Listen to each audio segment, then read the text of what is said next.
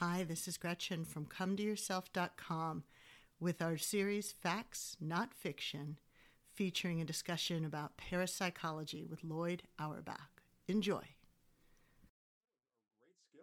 Absolutely. So, if somebody believes, like let's say somebody after hearing this goes, okay, I definitely understand the difference between intuition and ESP, but I have had experiences where there were things that I knew that I can't explain how I right. could have known that in any way. What would you say may be a, a entry step or first couple steps in them trying to explore if they have a psychic ability?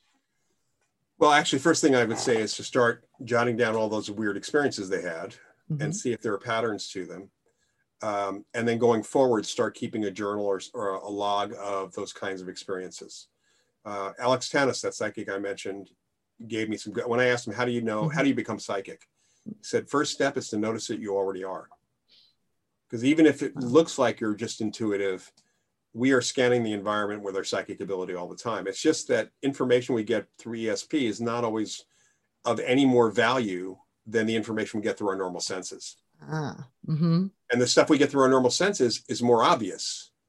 So, you know, I don't need to know what's behind a door most of the time when I'm about to walk through a door to an unknown room. I don't need to know that. Yeah. I might know that, but unless there was something that possibly could be cause me harm or some emotional reaction, why in the world would that even bubble up to my consciousness? Got it. You wouldn't register that there is actually yeah. that moment where you know what's immediately behind the door before you open the door. It wouldn't register as something that's different.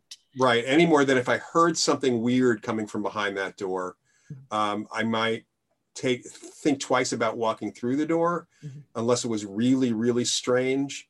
But if there's some low level thing back there, I might hear that and just write it off as I don't even know what that is, so I'm not going to worry about it. So it's the same kind of thing.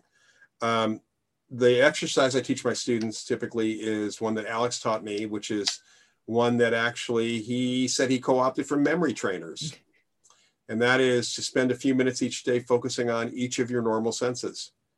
So to be in a place where there's, you know, you first of all, you don't want to be in a place that's quiet or and has no stuff.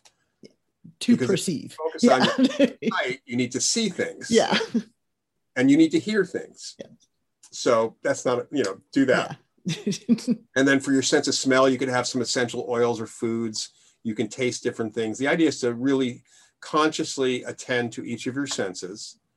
Um, if I really stop and listen right now, I can hear road noise far away outside mm-hmm. my house. We're not too far from a highway. Normally, I don't hear it at all. I've just simply ignored it. Uh, so it, it's a matter of attending to other to, to, everything you possibly can notice consciously, um, and and also you know one thing people tend to ignore is their sense of touch. Ah.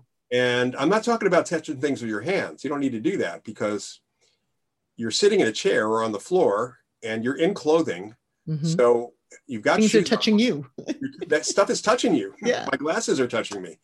You know, my clothes are touching me. My, my watch is touching me. Mm-hmm. Um, I can I can feel how my my feet feel in my socks and my shoes, how my butt feels in the chair, how it feels in, uh, in everything I'm wearing. So you don't really need to do anything extraordinary here at all except maybe for set for smell and, and taste. After doing this like every day for, and really we're talking about three to five minutes for each of these. Yeah. After you do this for a couple of weeks, you tend to start noticing there might be something pe- peeping into your head visually or auditorily or other, you're feeling something that you cannot consciously pin down to anything from your normal senses. Mm. And that would be the psychic. Got it. That's that's actually a very simple exercise that anybody can do. Yeah, and it's kind of meditative for people too. If they're yeah. trying to figure out a way to, you know, get away from the world, that's one way to do it. Yeah, that's actually great.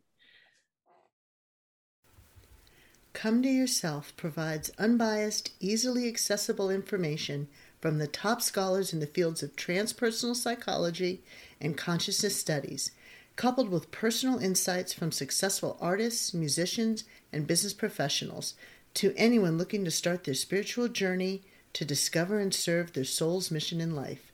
Thank you for listening.